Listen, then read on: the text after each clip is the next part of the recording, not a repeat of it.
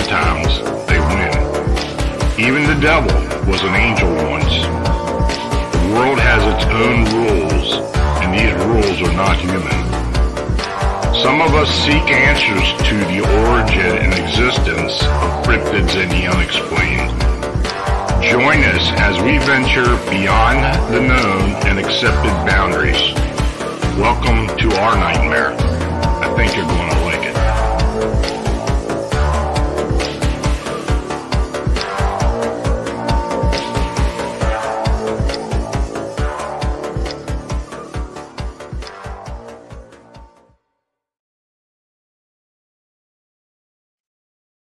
Hey, folks, good evening and welcome to Phantoms and Monsters Personal Reports, where I narrate and discuss some of the cryptid and unexplained sightings and encounters submitted to Phantoms and Monsters and the Phantoms and Monsters Fortean research team. So, thanks for joining me.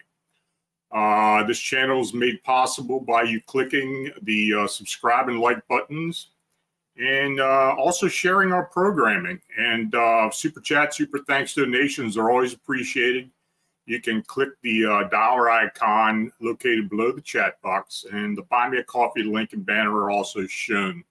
So um, thanks for your consideration. And um, now, if you're in the chat, as always, if you have a question, uh, please use caps, and uh, I'll get try to get to each each one of them uh, after the presentation. I'll let you know when I'm on the last account, so you can start posting your questions. So I just wanted to mention this week we actually celebrate Phantoms of Monsters blog's 18th anniversary. And that's 44 million page views later. And uh, so during tonight's show, I'll be giving away books to some of the folks in the live chat.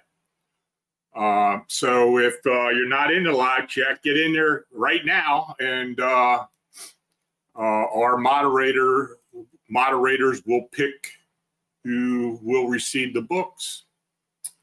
Now, uh, before I begin tonight, I, I do want to say that for the most part, these these reports are not the happy and feel good experience of reports.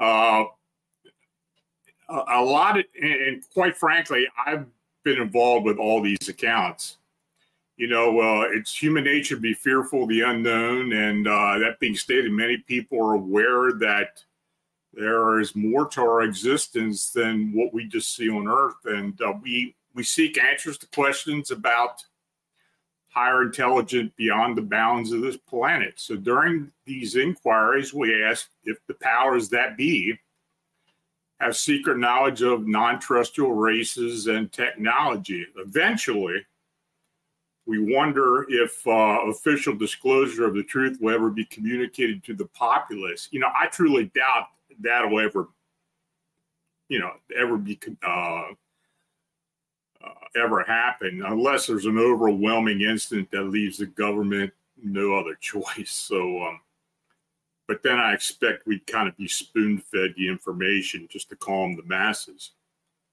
Now, abduction and alien contact experiencer reports can trigger some skepticism in an investigator, especially if the information is received by uh, telephone or in person. The, the demeanor of the individual is usually full of fear, confusion, and uncontrolled emotion. It's important to listen and avoid making uh, instant judgments based on the first interaction. But sometimes you get that call in which you know that something remarkable actually occurred in this person's life and that you are now going to become part of their story. So, in this episode, I will describe the reports and incidents in detail and answer all questions uh, from the chat room. Now, I will say, each of these cases I'm going to talk about, I've been involved with, and uh, I've done the best of my ability to try to um, give the answers to the um, to the experiencers and try to calm their fears. Uh, but sometimes I'm not even given that chance, and we'll find out about that as we go on. Uh, this first account is probably one some of you have heard before. It was in my book. I get a lot of comments about it, and uh, I got a lot of requests to to actually talk about it on the show. So uh, I'm going to do it tonight.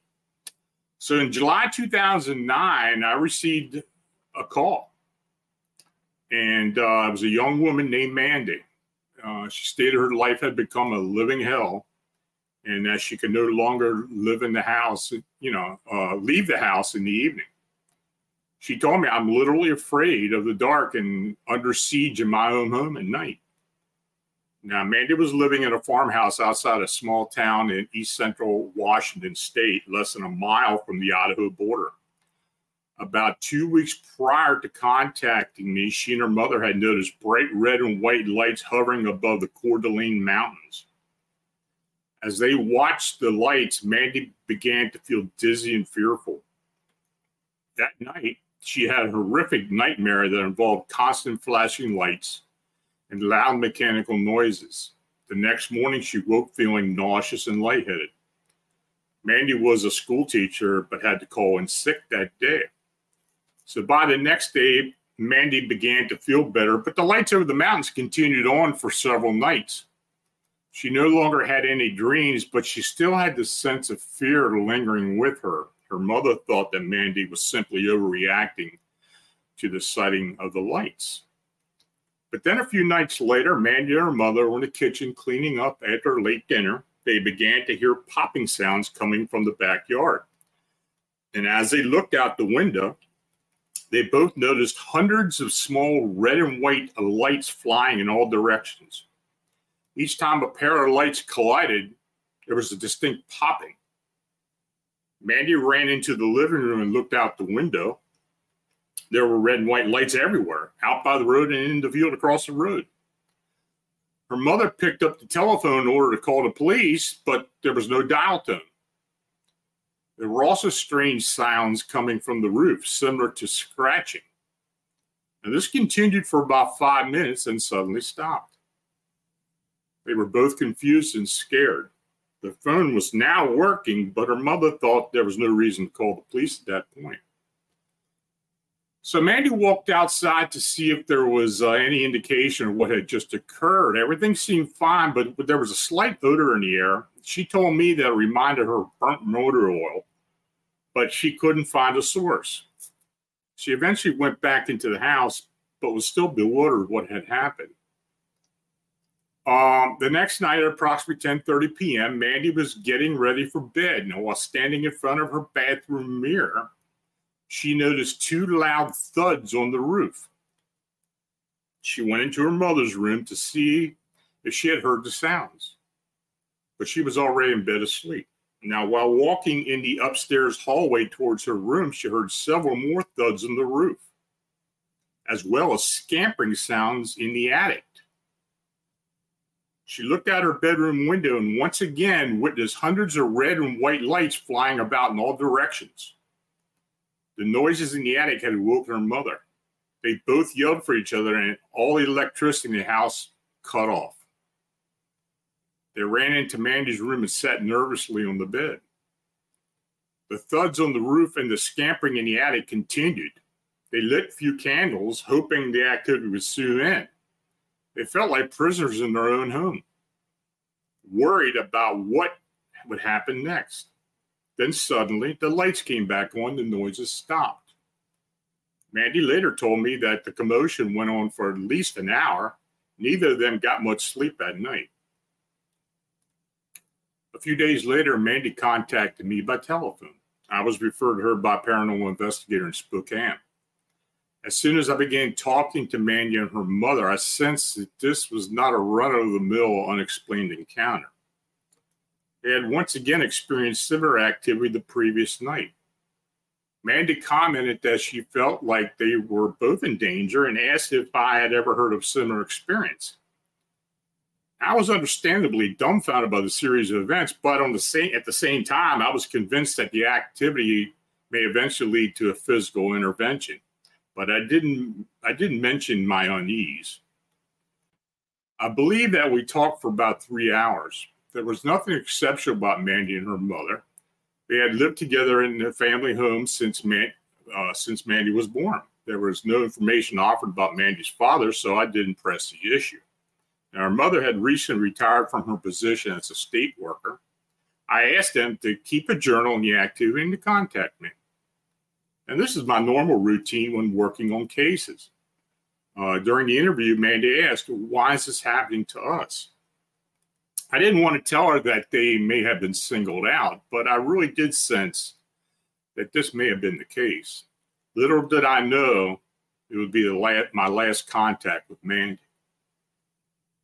After I got off the telephone with Mandy and her mother, I started to examine several incident databases to find any similar events.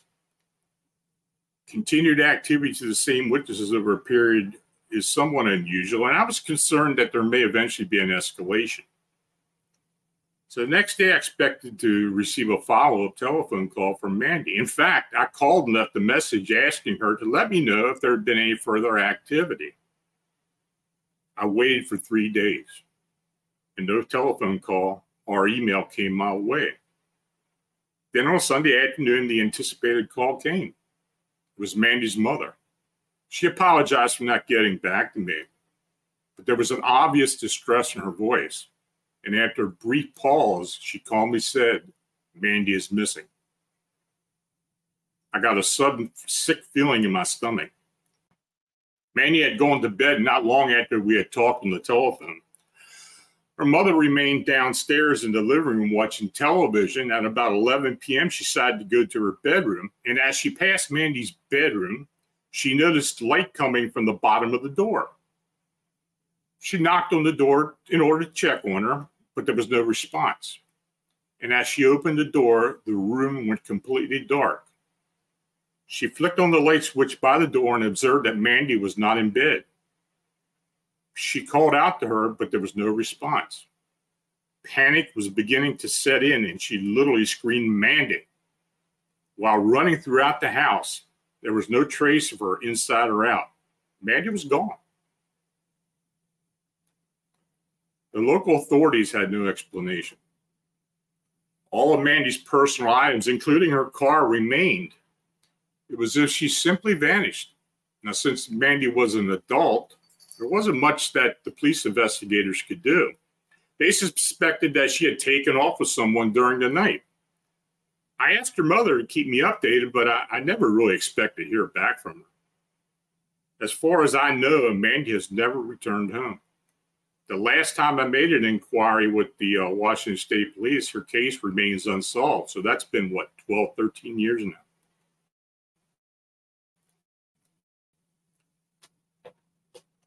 Mandy's disappearance still haunts me, and I'm certain that she was abducted by an unknown force. But that doesn't absolve me from feeling a bit of guilt. I uh, I realize that my regret seems somewhat ridiculous since there was nothing I could have done, but nonetheless, I suspect the stigma of her ordeal will always remain with me. And I'll be honest with everyone, that's probably the one case that has affected me more than any. Um, and I still do occasionally check in with the authorities and no hide and hair of her. Uh, her since since that time, her mother has passed away. I did find that out. So um, I don't know who lives in the house now, if they've had any problems or anything. But uh, uh, according to the authorities, Mandy has not has not appeared anywhere. so on Saturday, November 3rd, 2007, at approximately 8:30 p.m., my life ended. That's what the witness told me. Not literally, but everything I had gained and achieved to that point was taken away from me. Since that day, I can only recall bits and pieces of my past, but barely enough to independently get by. Fortunately for me, my mom and dad have persevered with me through, and without them, I'm not sure if I'd be able to survive on my own. I will attempt to describe what happened to me even though much of my personal history before that day had been provided by my parents and other acquaintances. The remaining information comes by way of my therapist, who has extracted and recorded it from deep recesses of my mind by means of several regressive hypnotherapy sessions So here we go. Now, during the evening of that fateful day, I had spent most of the afternoon attending campus events at Georgia Tech, where I was in my fourth year. I was accompanied by a few friends who, like me, were biomedical engineering majors. I was looking forward to continuing my graduate studies at Duke University the following year. Now, around 8 o'clock p.m., we had just finished eating dinner at a local restaurant, decided to go to a friend's dorm and watch TV. Now, this is where things get fuzzy. I was told by friends and others that we were walking on McMillan Street, about a block from the, the friend's resident hall, when I told the group that I needed to see someone and that I would catch up with them later. The first thing I remember after that point in time is that I was laid I was laid back into a large recliner like chair, but I had no idea where I was. My eyes were open, but I couldn't see anything other than blurry bright white light. I also felt paralyzed and couldn't speak. There was no sound other than a low droning that seemed to vibrate all around me. I had no idea how long I was there, but I would wait for a few minutes and doze off again. For some reason, I sensed that it had been in a recliner for a very long time. At some period, I woke to a series of chirping sounds as well as a sense of something moving around me. I also noticed that I had no sense of smell, though I could still breathe in my nose.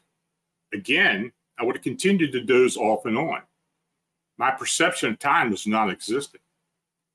When I would wake, I felt like I had I just wanted to die because I feared that I would be in this state for the remainder of my life. Anxiety and frustration overwhelmed me, but I couldn't move or yell for help. This is was all I could consciously remember about the incident. I was found 45 hours later wandering aimlessly in one of the terminals at Hartsfield Jackson Atlanta International Airport, which is on the other side of the city. I had been reported missing by my friends, and my parents had already driven from their home in Raleigh, North Carolina. The police took me to a nearby hospital where I was kept for several days. I don't remember my hospital stay. My parents drove me home to Raleigh after I was released from the hospital and this is where I have remained since. During the past four years, I have attempted to regain what I had forgotten, but I am not progressing very well. I remembered my parents, my sisters, and other relatives, and a few flashbacks from college, but little else can be recalled. I have undergone many neuro- neurological tests and have been prescribed a few medications, but I'm still unable to remember my past. In fact, I have experienced a few bouts of deep depression, and I'm afraid to venture far from home unless someone is with me. I have a tremendous hypnotherapist who has used regression therapy to help me express my feelings during my abduction. Yes, that is what my hypnotherapist believes happened to me. I will attempt to describe what my regression sessions produce. At some period during the abduction, I must have been able to see my captors because I provided a detailed description while under hypnosis. These things were about five foot tall and had bodies similar to humans. They wore yellow and crimson overalls, overalls made of very thin material. The heads were shaped like humans, but each had pointed chins, small noses, and ears, as well as a narrow mouth with dark, thin lips. The eyes were larger than human eyes and circular with dark pupils, but you could tell that they focused on you because the pupils would, would narrow and the eyes would expand in size. I never heard them speak, but they would emit an odd chirping. They had bald heads and no noticeable hair. The skin was translucent with a yellow green tint. The hands had five fingers with nails, but the thumbs were short compared to humans.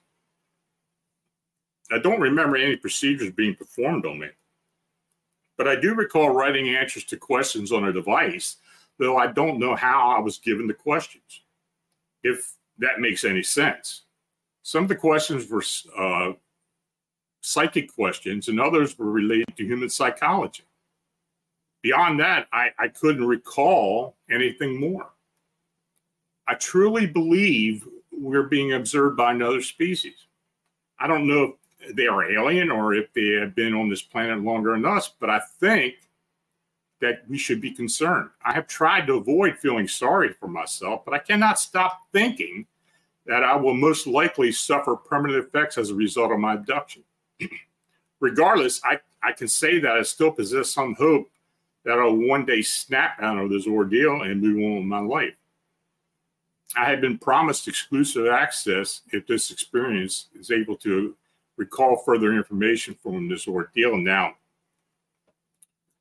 I had also asked if they'd keep me keep in contact with me, and to this day, there hasn't really been any significant progress. And quite honestly, I haven't talked to this experiencer in many years, so I, I just don't know what became of her.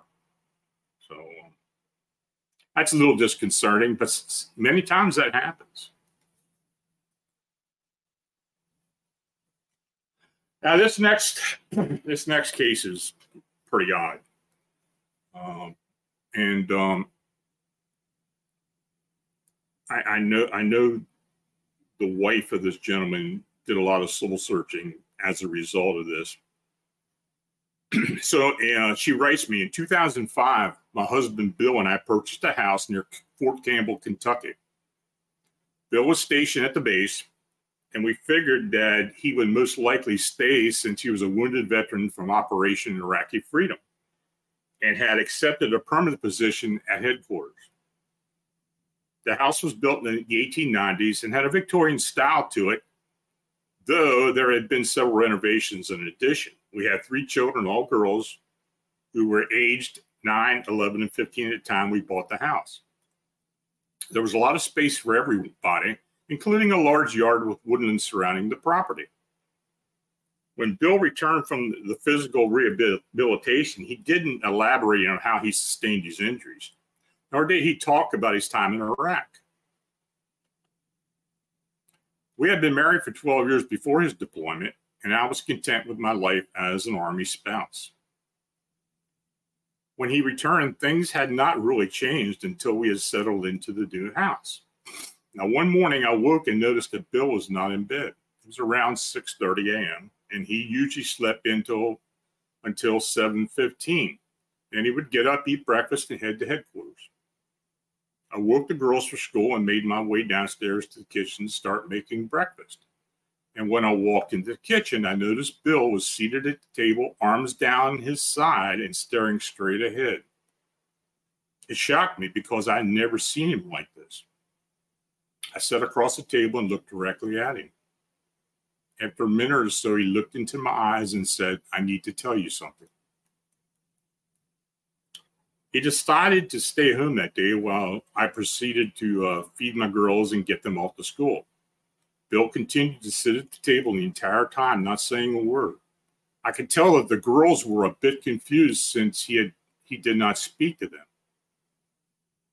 When I returned home from dropping the girls off at school, Bill was sitting in the living room drinking a cup of coffee and reading the newspaper.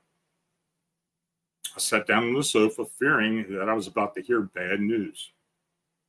He looked at me and said, I think I'm going to be leaving soon. I was in shock. What exactly are you telling me? He looked away for a second, then looked back towards me. It has something to do with what happened in Mosul. His division was deployed in northern Iraq near the city of Mosul. His hands and lips started to quiver. Something happened that I can't explain. I couldn't report it to the command because of the ramifications. He stood up and walked over to the sofa and sat down beside me. The wounds I sustained were not from enemy ordnance. I was abducted by a group of people or something. He explained that his platoon was on night patrol east of the city when a firefight began. Several of the soldiers went down, requiring a, a retreat in order to get the wounded out of harm's way. At one point, Bill was alone covering several soldiers who helped others back to the city. Things had quieted down, and Bill was about to head back towards the base when suddenly he was knocked off his feet by a tremendously loud thud. The next thing he remembered, he was lying face up on a table in a spacious room with bright yellow lights all around. There were four beings that looked human but were dressed in thick, dark, wool like robes. Each had a small circular cap on their head that reflected the yellow light. One of the beings told Bill that he was to become one of them and that he had no choice in the matter. Other than that, after that, he had no further memory of the beings. When he became conscious, he was in a medical helicopter on his way to Baghdad. he was told he was being transported for medical treatment at another location. He was then given what he thought was a sedative. He woke sometime later in a dark room, unable to move. After a time, a nurse came into the room and told him that he was in Germany and being treated for his wounds. She injected something into an IV and left, and again the room went dark. Bill thought from that time forward he was kept in a semi conscious state for a long period of time, possibly for weeks. About a month after sustaining his injuries, he was admitted to the hospital for rehab. This was the first time he was able to see the extent of his injuries as well as an explanation of what he was facing. Both of Bill's legs had deep, long scars in the front and back. He was told that he lost a considerable amount of nerve and muscle tissue, but he'd be able to recover much of his strength and sensation through rehabilitation. He inquired about the, the surgery record, but was told no surgery was performed. He then asked how the wounds were closed. The physician, the said that there was no description of sutures or skin grafting in the record. The physician agreed with Bill that this seemed very irregular. For over a year, Bill tried to get answers, but was stonewalled by military and medical officials. When he returned home, I was surprised Bill was able to move around as well as he did, even though the scars on his legs indicated significant trauma. so as Bill sat beside me, his voice started to shake. They will come back for me. I have no way of avoiding it. I was still awestruck by everything I was had heard. I said, "Is there any way the medical staff at the fort can help you?" He looked away and said, "It's beyond that point." We continued to live a fairly normal life despite what Bill had told me. He never mentioned the incident again. I tried to forget it. So as time went by, I assumed Bill had suffered some form of battle battlefield stress disorder, though he maintained a busy and productive schedule at home and at work. So one evening, one warm evening in July 2007, Bill left us. He had been working in the yard when suddenly my youngest girl left out a horrific scream. I ran out the back door into the yard and witnessed Bill's lifeless body lying near the poplar tree. He had taken a pocket knife and drawn it across his throat. It was so abrupt and unexpected. Bill had stated that he did not want a military funeral and wanted to be cremated. After a coroner's inquiry, it was determined that Bill had taken his own life. Now, last year, I was cleaning out Bill's clothes and personal effects when I discovered an envelope in a foot locker that he kept in the garage. I pulled out and read the single sheet of paper. It read, They told me it was time to leave. I'm sorry, though I'm sure you'll understand. No, I don't understand. And it's simply beyond the pale. So I told you folks these were not going to be happy stories, but um, you got to take it what it's worth. You know, it, you know when I get a lot of these, many times I'm shocked by them, and when I get back in contact, when I get in contact with the witnesses, you know, many times I wonder how am I going to approach this when I'm talking to them. Uh, now, this lady, uh, who whose name started with a K, um, she, she it had been several years until she wrote me, but uh, I, she was resigned to the fact that it happened, and you know, and she was getting on with her life, and the girls seemed to be getting on with their life, but still, you know, that's something you just you know you just don't really expect to hear. You had to excuse me, folks. I'm having some sinus issues tonight. So this next account. Dear Mr. Strickler, three years ago, my uncle, my father's brother, passed away. He lived in Lansing, Michigan at the time. I was born and lived in Lansing until I moved to West Lafayette, Indiana for college. After I graduated, I moved to Arizona, where I currently reside.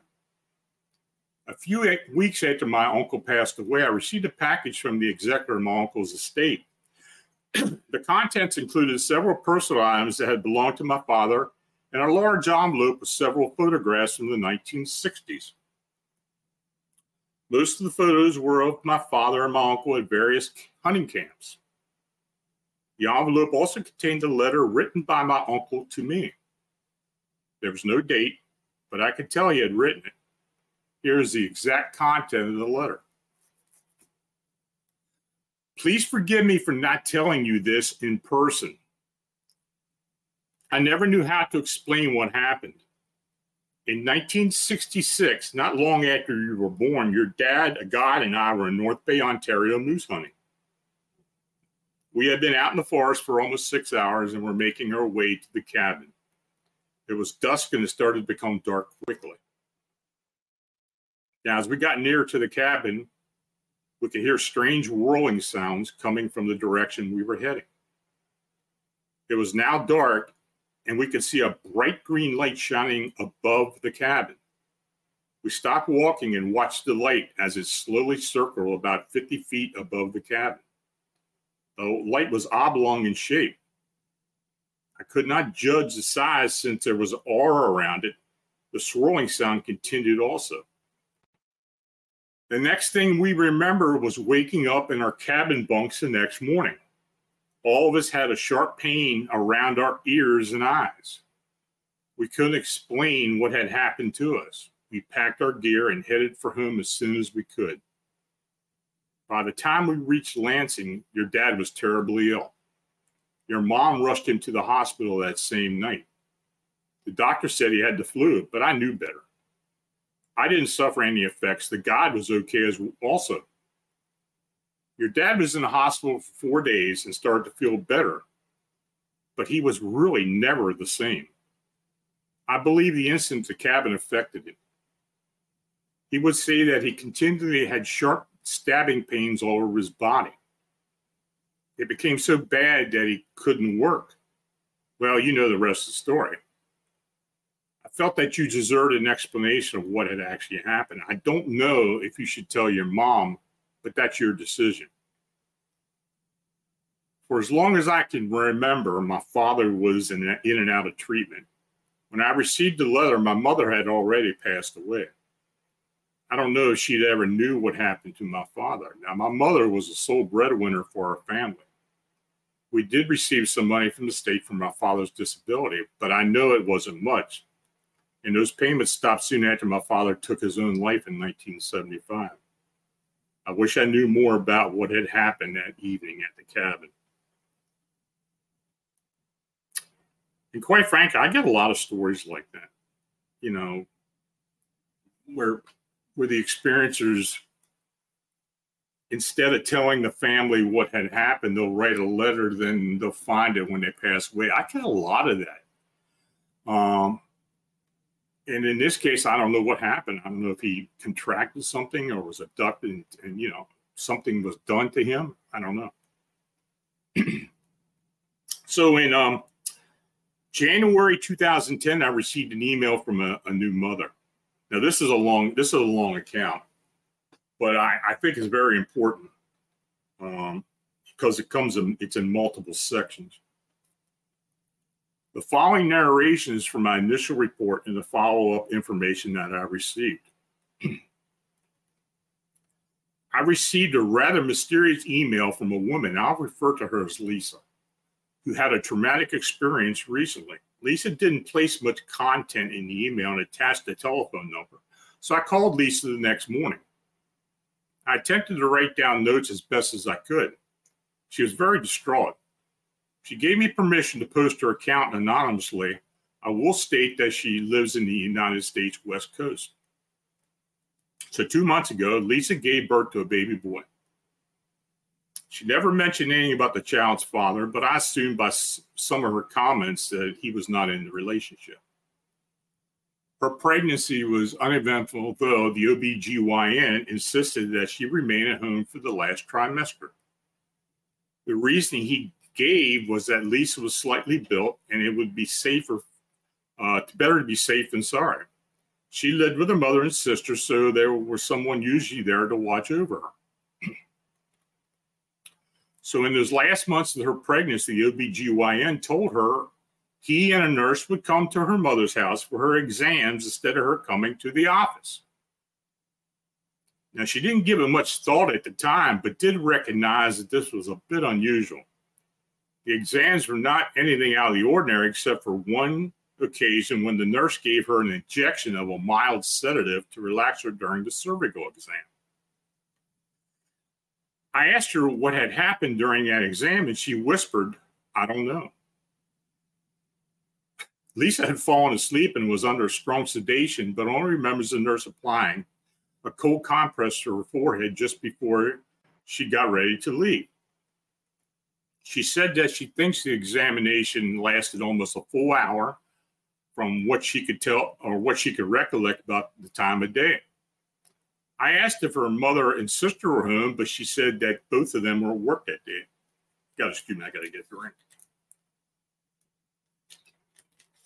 drink.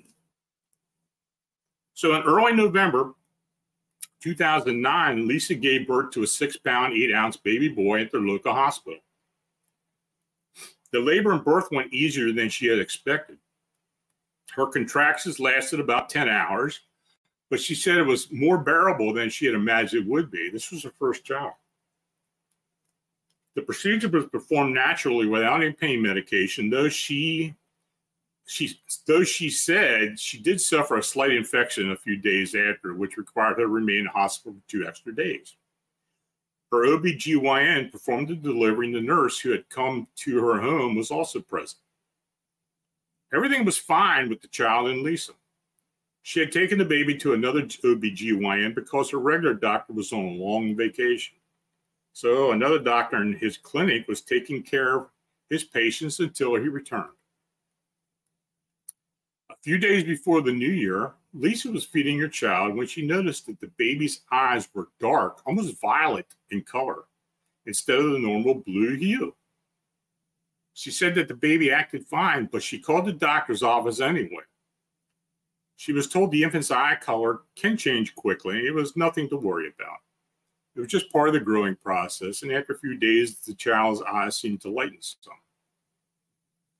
It was late morning on New Year's Eve, and Lisa was at home alone because her mother and sister were at a friend's wedding. She was in the living room when the baby started to suddenly scream like it was being hurt. Lisa picked him up and noticed that his eyes were very dark violet but seemed to shine when the baby blinked. The baby continued to scream but then stopped on a dime.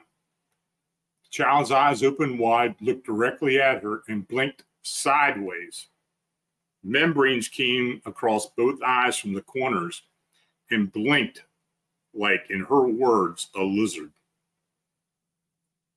I asked Lisa to continue her story. She said she immediately called the doctor's office and was told to go to the hospital since the doctor was on call. When the baby was examined, it was determined that he was fine and that there was nothing wrong with his eyes. Then Lisa inquired to the emergency room doctor about her regular OBGYN she was told that someone would get back to her on that question.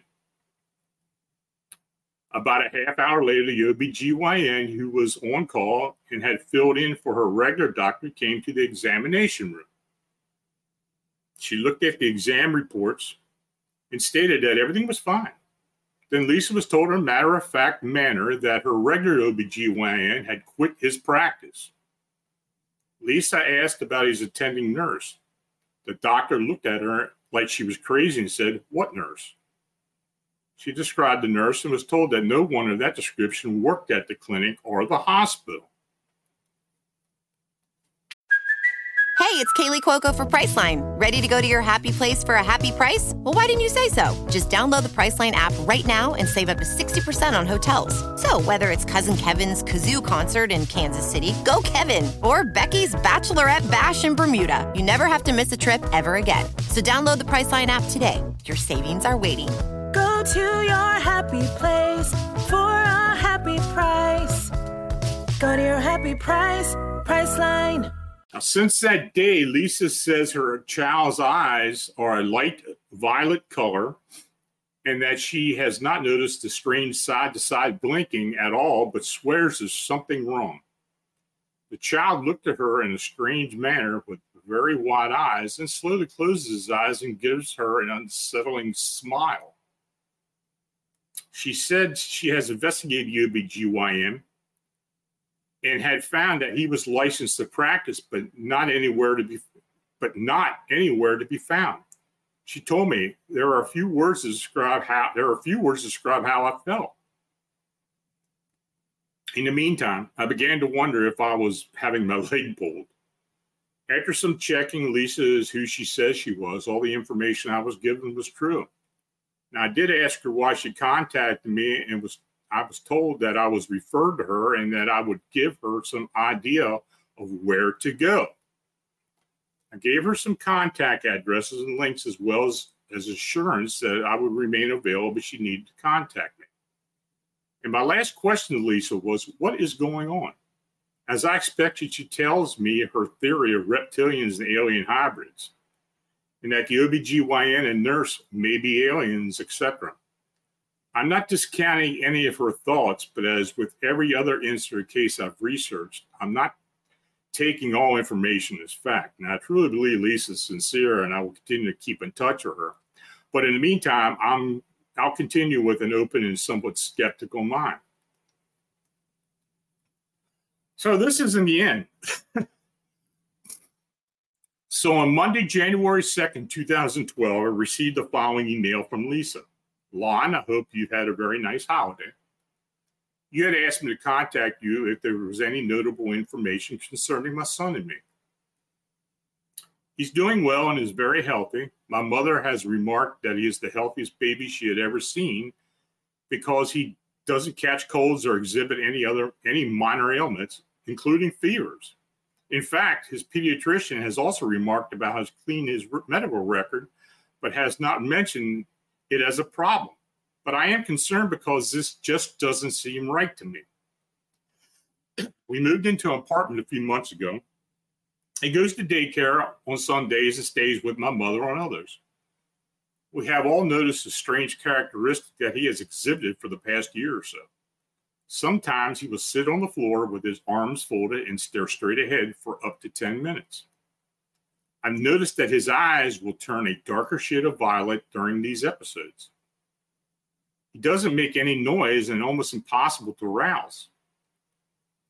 Afterward, he acts like he's been zapped of his energy and will occasionally take a brief nap. Have you heard of this type of activity before? I made you aware of my thoughts on alien involvement during our first conversation. I honestly don't know what you think about that. Since then, I had thought less of that theory, but now I'm wondering if there's some type of intervention. I have still not been able to contact the OBGYN who suddenly left his practice. The AMA has no further record of him practicing anywhere. Now, I'm starting to be wary of the pediatrician, who I agree is somewhat paranoid. I, as before, if you or others you know could offer reassurance, I would be very grateful.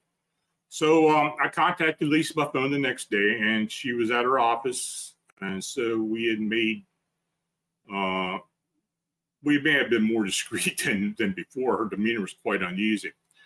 Uh, she was very concerned that something was seriously amiss in relation to her son's physical and mental well being. She was also worried that some procedure may have been performed on her during the time that she was sedated while pregnant she had a few odd physical changes that I was asked not to describe, at least for now. She had promised to keep me in the loop, though I felt like she needed to come forward in order to receive extensive medical treatment. Now, she continued to maintain that her family and I were the only parties with knowledge of her identification and situation. So on January 15th, 2013, a year later, I received another email update from Lisa. Hello, Lon. I hope you're doing well. I've been receiving your email newsletter daily and enjoy. My situation has changed since I last wrote you. We, we now live outside Los Angeles. My son is now three years old and attends preschool, though it has been difficult because he refuses to join activities that involve other children. He'd rather sit by himself and draw or read. His reading level has been tested at third grade level and is very accomplished at drawing. He has the ability to draw almost perfect straight lines and, circles. He has been seen by psychologists who said that he is antisocial, possibly a savant. I totally agree disagree with this assessment and have decided to have him tested at a local university. The testing includes a full physical evaluation, which has me a bit worried. I'm scared that something unusual will be discovered that may lead to a more intensive examination. I'm probably being paranoid, but I am concerned. As before, he occasionally sits on the floor with his arms folded and stares directly ahead for up to a half hour at a time. I've noticed that his eyes still turn a darker shade of violet, but it doesn't last for more than a few minutes. He doesn't make any noise, and it's impossible to get his attention during these periods. Afterwards, he takes a brief nap. This only happens at home. The preschool staff has never mentioned this behavior. now, if you get a chance, there are a few things I'd like to ask you by phone, not for public consumption. I don't mind you publishing this because I, I want your readers to offer advice. I, I look forward to talking to you. So I called Lisa a day or two later and we discussed a few other the other odd incidents. I personally felt that Lisa's son may have been influenced by others, though I didn't want to get too deep into that subject with her um, until her son was examined. Unfortunately, I have not heard back from Lisa since January 2013. I made several attempts to contact her, including inquiries about her mother and her job, no one would offer me additional information, which was quite odd. Had the incident occurred or was I being played? I truly feel that this was a true set of incidents, but I can't imagine what happened to her and her son. So, you know, I haven't heard from her since. So I, I don't know what to make of it. So was she playing me? Was she telling me the truth? That she's trying to get attention? Who knows? But it is an odd account. Now, here's the last account for the night. So if you have questions, you can start putting them up in caps.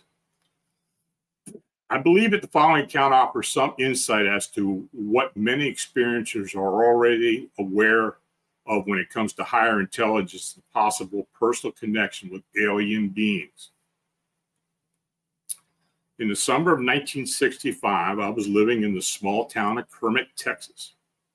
It was just my mother and I because my father died before I was born. At least that's what my mom said.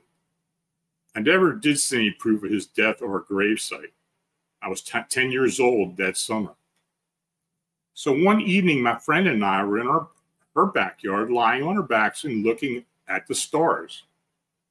We were talking small talk when all of a sudden, I got the urge to look towards the western sky. It was like a voice told me to look for a bright star in the west. As I started to look, I saw a bright yellow light getting bigger and bigger. This light was headed towards the ground. I asked my friend if she saw this, but she didn't answer. I looked over and she was totally knocked out. I shook her, but she was not responding.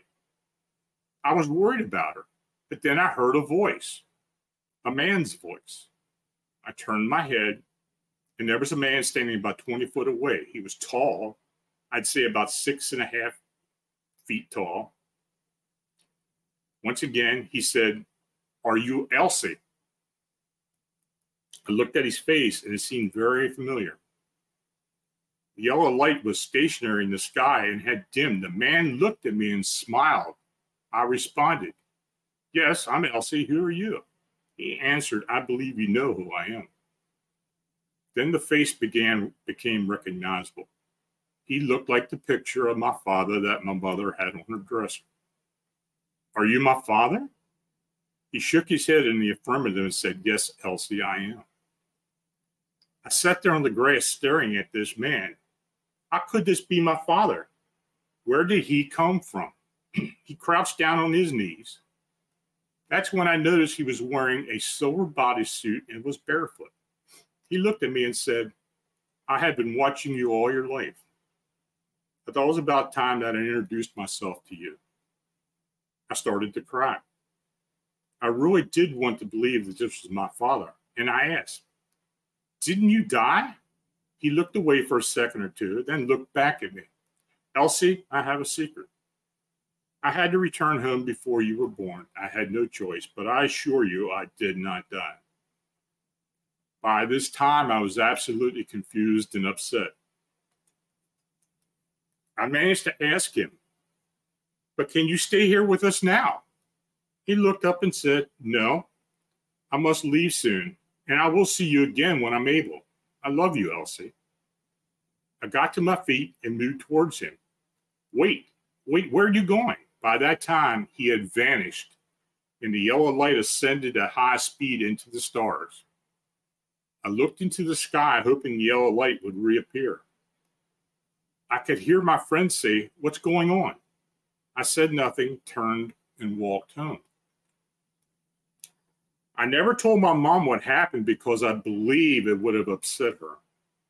She loved my father deeply and mentioned him often, but she still never told me what happened to him, even when I asked. So in July this year, and this was about seven or eight years ago, my mom passed away. I recently started going through her private papers and found an envelope with Elsie, please read written on the front. There was a letter that was dated July 21st, 1965, which was the same day in which my mom passed away. The letter read Sweet Elsie, I know your daddy came to visit you a few days ago.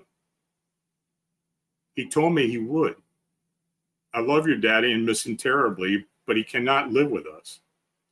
All I can tell you is that he will come for you one day. On that day, we will all be together in a place I have been before.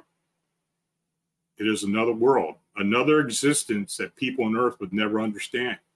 It's beautiful and wonderful. I don't know when you'll receive this letter, but if you have your own family by then, they will join us at their time of departure as well. Stay strong and hopeful. I love you with all my heart, Mom. My husband and I talked about the contents of the letter and we discussed it with our adult children. We are convinced that our ancestors are extraterrestrial. I know this seems impossible, but I believe that you and others can understand why I feel this way. That is why I'm writing to you. My father has not returned in 51 years but my family and I believe that we will ascend to the stars when our day comes. Elsie. now, I had to read that email three times before I decided to contact her, and Elsie's actually not her real name. Uh, we talked on Skype for about two hours. In fact, I, I, talked to most of the family as well, and they are all convinced that they are star people and will join their non-human race when uh, their bodies, their human bodies die. I asked if any of them had extra abilities. Elsie and her daughter said they have been very have very keen intuitions, which may become very useful on occasion. Elsie's husband confirmed this, saying that their abilities were a bit scary at times. I asked her husband if he believed he would join the family since he was not a descendant. He said that he can only hope, but believes he will. And Elsie asked that I post the email so others will feel as hopeful as she and her family.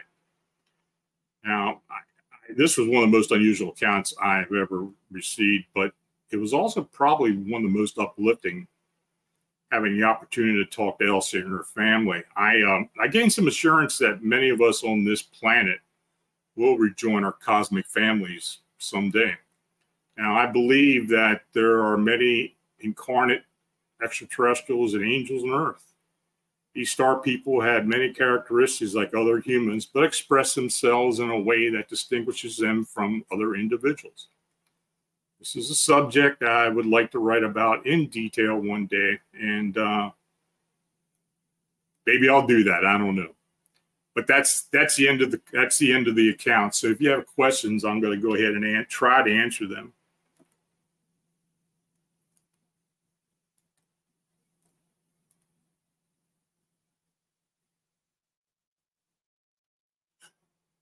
Oh, let's see here. I want to thank uh, Mortal Clown, Wind Eyes, and Anita for uh, for the donations. Much appreciated. Okay, let's see what we got here. David Jones Locker, will you go down and investigate David Eckhart's? Um, you know, now that my health or when my health is better, and I, I am doing much better. You know, I, I've lost a lot of weight. I've, you know, i have gotten through the cancer surgery, and I got I do have a surgery on Monday, but that's pretty insignificant. But um, yeah, I would like to, and uh, I, I plan on going down there one day. Uh, that's all I can say because I, I, I recently I haven't really thought about it, but I probably will.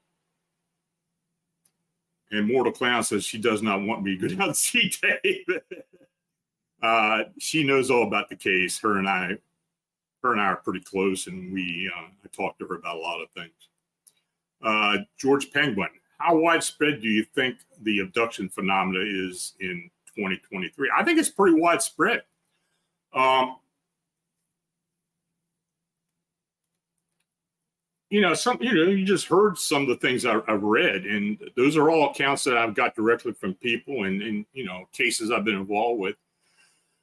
Of course, you know David's case is probably the most in, intensive alien case that, or alien encounter case I've ever worked on, and um, but it, it is widespread. I think it continues on, and um, you know it, it, it evolves. I mean, if you read my book, I've talked about how I believe the the abduction scenario encounters have evolved over the years.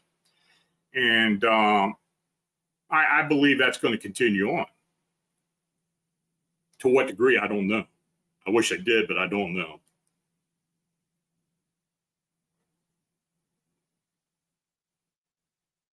And Bernadette says I shouldn't go down there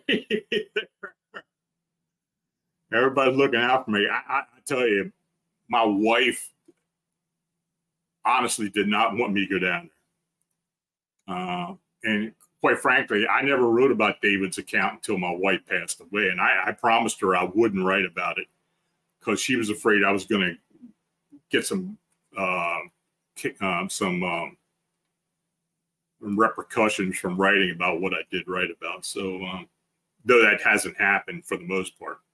Amy Crew, who's the man in the picture behind Lon with the big hat? Thank you. Oh, that's not a hat. That's uh, that's actually Edgar Allan Poe with the raven behind his head. That Sam Shearon's artwork, and you all go to and, and you ought to search Sam Shearon and uh, S H E A R O N, and look at his some of his artwork. It's fantastic stuff.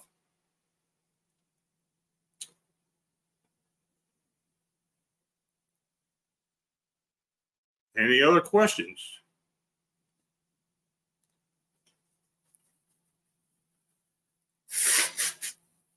Yeah, awesome. Next book line. You know what? I've got a. Uh, I got enough for four books right now, and I haven't really gotten started in any of them, quite frank with you. Um,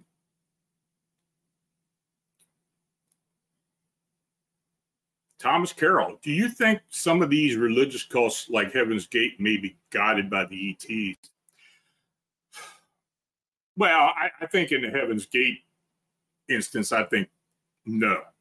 I, I, don't buy into. I didn't buy into any of that Heaven's Gate stuff. I, I, I think maybe some groups may have some insight,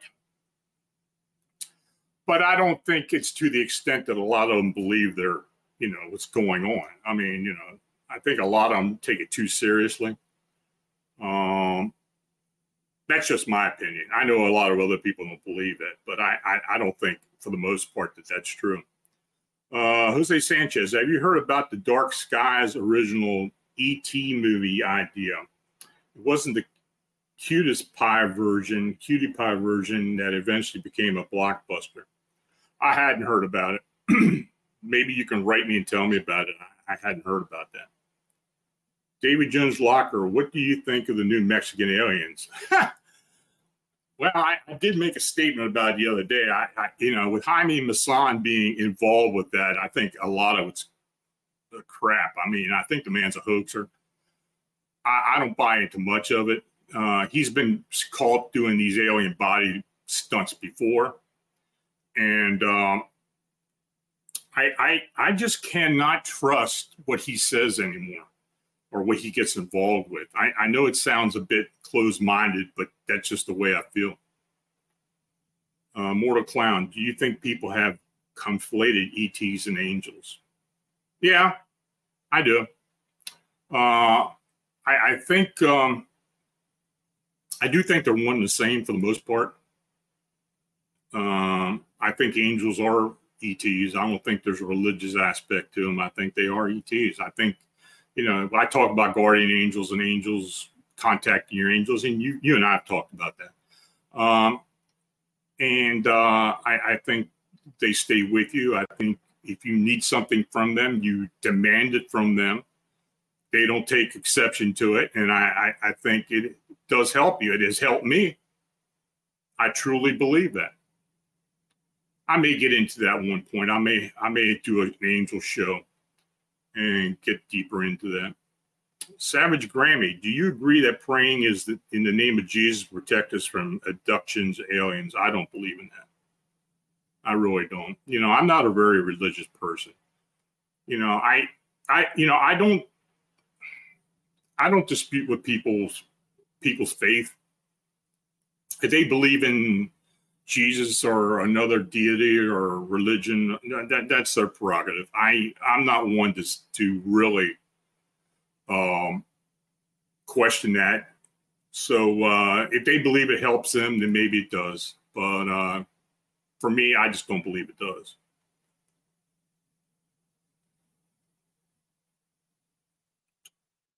Well, we kind of went over an hour tonight. So, folks, thanks for coming on. And I really appreciate, uh, you know, for watching and chatting. If you donated, it's um, it's truly appreciated. Your support is what makes this possible. Uh, please like and sh- subscribe and share. If you got suggestions for shows, uh, let me know.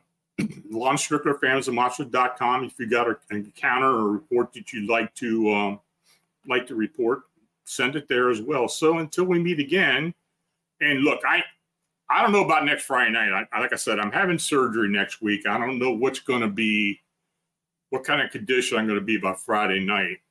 I do have a guest lined up, but you know, it's um, it may not pan out. So, but I'll give everybody plenty of notice. So uh, again, until we meet again, stay healthy, safe, and uh, have a good night.